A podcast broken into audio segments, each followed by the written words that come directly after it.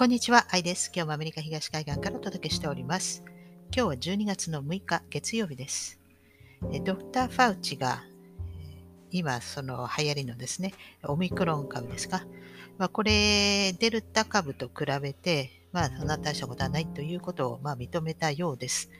もうすでに、まあ、現場でですね、まあ、そんなに重症化しオミクロン株がですね、まあ、陽性と出たとしても、まあ、そんな重症化してないということが、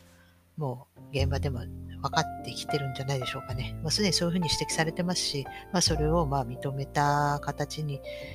なりつつあるようですね。えー、感染力はあの高いっていうふうに言ってますけれども、でもこれゲノムシーケンスを、まあ、見て、で、これあのデルタに比べて高くないっていうふうにあの出てる、出してる人もいますので、もう、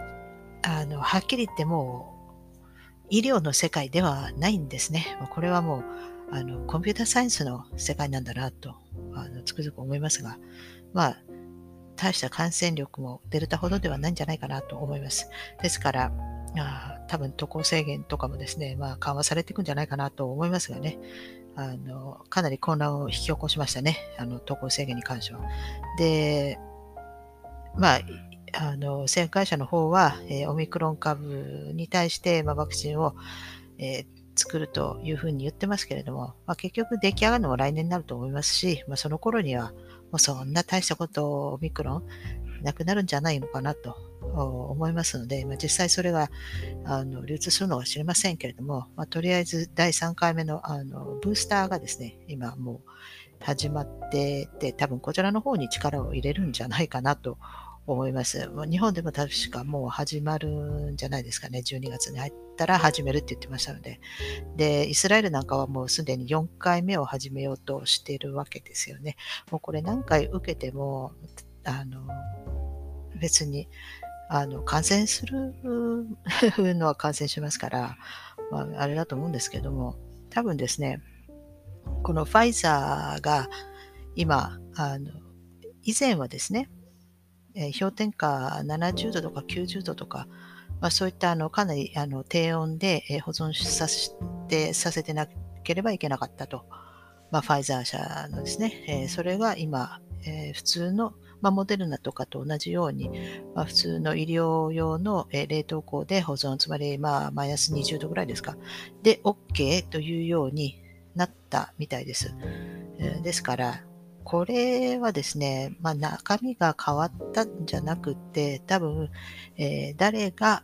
管理するのかが変わったんじゃないかなと思います。えー、もともと、えー、これはアメリカの、えー、まあ、軍が介入してましたので、え、ファイザーですね。で、それをですね、まあ、一般の人がですね、まあ、なかなか管理できないようにするために、つまり軍に任せるなくてはいけないという、まあ、理由ですね。理由付けみたいなもんだと思いますけど、まあ、それで多分氷点下70とか90とか、まあ、そのぐらいの低温でなきゃいけない。だから普通には管理できないという、多分、えー、理由をつけてですね、まあ多分軍がディストリビュートしてたんじゃないかなと思います。が、しかし、えー、これがですね、あの普通のマイナス20度ぐらいでいいということになるということは多分もうすでに軍はあの、もう関与しないっていうことに、という意味なんじゃないかなと思います。ですから、これ全部民間に降りてきたんじゃないかなと。ファイザーが。なので、え、これから今度民間の方としてですね、まあ、え、利益上げるのに多分3回目、えー、そして、まあ、もしかしたら4回目、え、もしかしたら、え、年に1回とか2回とかですね、まあ、そういうようなルーティーンに、え、して、まあ、彼らが設けるという形なんじゃないかなと思います。ですからもう多分、えー、軍が関与はしあのしなく、まあ、つまり1回目、2回目は軍が関与してても、まあ、ブースター以降はもう民間に下ろしたという感じになってるんじゃないかなと思います。で、まあ、彼らとしてもですね、多分、まあ、今後、まあ、将来、もうこういうあの医学とかですね、えー、が、まあ、まあ、パラダイムがですね、シフトするんじゃないかなと、この医学界も。で、もしかしたら将来医者とか必要なくなる社会になるんじゃないかなとえまたは、え今までのような、え医療も、え必要なくなるんじゃないかなと思うんですよ。薬とか製薬会社とかあまあ、薬とかですね、まあ、こういうのもあの全部、えー、いらなくなってくるんじゃないかなと思います。だから、その、今最後の、あの、あがきじゃないですけども、まあ、もしかしたらこれをあのできる限り今、えー、必要とされなくなる時代が来る前に、えー、利益を叩き出そうと必死こいてる可能性があるんじゃないかなと思います。だから医者も、えー、将来、あの、仕事がなくなると思ったらですね、えー、もしかしたら小遣い稼ぎに、あの、信じても信じてなくても、えー、まあ、ワクチンをですね、あのみんなに打ちまくって、まあ、小遣いを稼いだ今回っていうお医者さんたちもいるんじゃないかなと思います。それができない、えー、そんなことはできない、あの、タムシを売ることはできないというお医者さんも多分たくさんいたと思いますけれども、まあ、そういう感じだったんじゃないのかなと思います。で、結局そのワクチンの中身はですね、実際はどうなのかは、もう本当にこれは、本当のことはもう、これから何年か経たないと、本当のことは出てこないんじゃないかなと思います。ただ、あの、メッセンジャー RNA ワクチンを開発したドクター・マロン、えー、彼は、えー、モデルナを、まあ、2回打ったそうですけれども、まあ、その時にあのもう手にもう腕からその指先までビリッとこうあの電気が流れるようにビリビリッと痺れたと言ってました。で、えー、彼が言うにはこれは、えー、ナノパーティクル、えー、脂質ナノ粒子ですか？えまあ、これに、まあ、メッセンジャー RNA を、まあ、包んでますから、えそのナノ粒子に対してアレルギーを起こしたんだと言ってます。ですから、この注射を打った時にビリビリ痺れるとか、あの、まあ、もしかしたら最悪の場合倒れたりとかですね、えー、アナフィラキシーショックっていうんですか、これ起こすというのは、えー、どうやらそのあのシスナノ粒子ですね。これにアレルギーを起こしている人が、あそうのような感じになるみたいです。で、血栓とか起きたりとかしてますけれども、で、あと、心臓がですね、まあ、心不全になってしまう。これはもう、あの、スパイクタンパク質が原因だと言われてますので、多分そうなんだと思います。えー、それ以外、まあもちろんあの、まあ、血液、まあ、免疫不全になったりとかあのしますから、まあ、他にもいろいろあるんでしょうけれども、えー、まあ、それ以外は、まあ、今、あの、いろいろ、まあい、いろんな情報が出てるので、これ、一つ一つ全部鵜呑みにしたらですね、頭おかしくなっちゃうと思うんですよ。なので、あの、取り扱いには十分気をつけた方がいいんではないかなと思います。えー、もうかなりいろんな情報が あの流れてるんで、まあ、一体どこまでが本当なのか知りませんけれども、まあ、それ以上のことはですね、まあ、ちょっと数年経たないとどんなもんかわからないんじゃないかなと思います。ただ、えー、目的的には、あの前、解説も過去にしてますけれども、多分ですね、こう今までアナログだったわけですよ。その、出生証明書、まあ、を発行する、えー、して、で、それを元にですね、えー、通貨が発行されてたわけです。で、えー、それもですね、カタログライズされていて、で、例えばそのインカムがですね、え高い地域で生まれた子というのは、えその子はまあポテンシャルがあるわけですね。えですから、あの将来あの同じように稼ぐという、まあ、ポテンシャルがある。そうすると、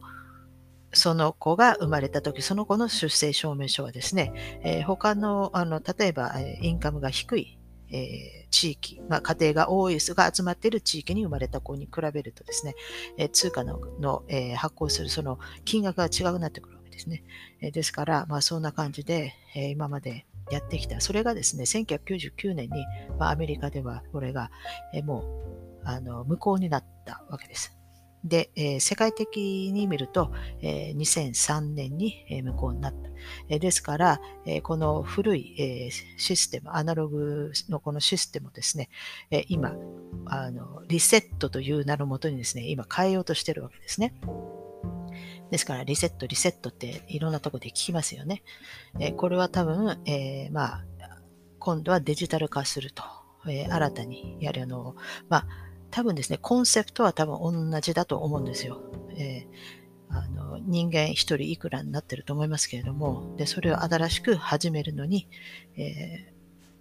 まあ、デジタル化、つまり、えー、お金、通貨がデジタル化するから、えその、まあ、修正証明書に、え変わるものですね、それが、まデジタル化して、えこれをですね、多分、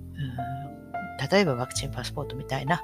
えー、今、えー、進めてますけれども、まあ、これですね、あもしかしたらいろんなものが紐付けされる可能性があるわけですね。えー、ですから、その今まではそのインカムの高い低いとかそういった地域またはあの親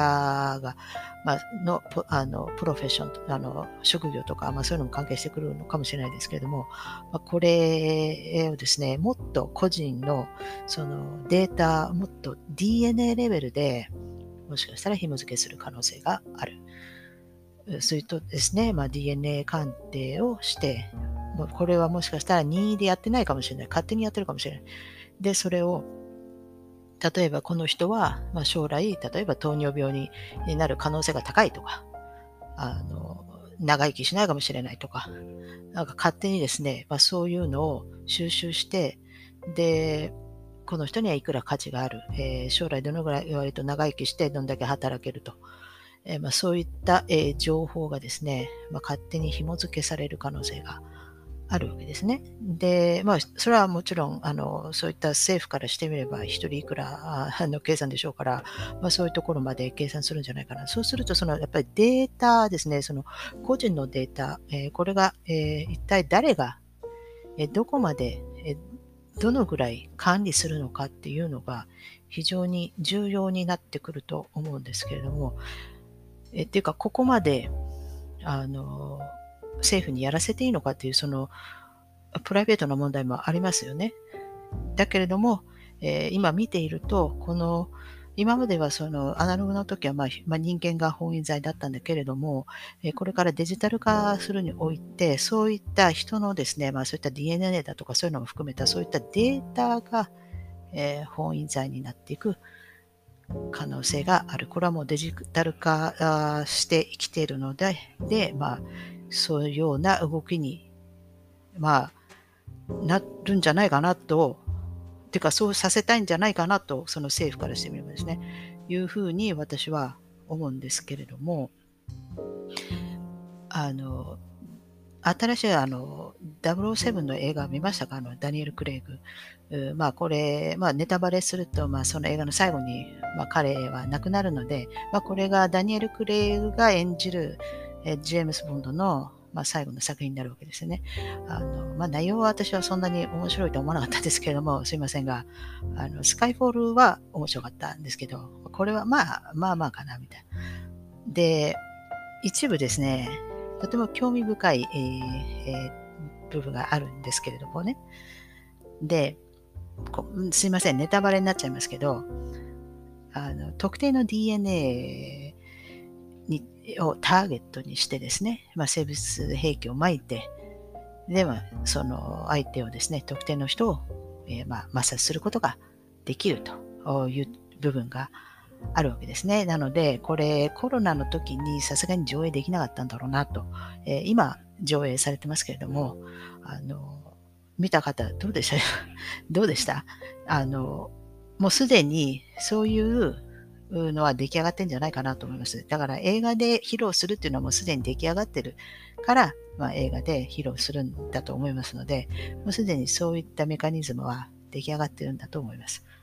そうすると、これデータ、まあその人の個人のですね、DNA データ、これ政府が管理してたら、まあ将来そういうことも、まあ、近い将来ですね、えー、可能性であるわけですね。でもそれをですね、私たち一般市民がそれを証明することもできない。えー、ですから非常に危険である、その、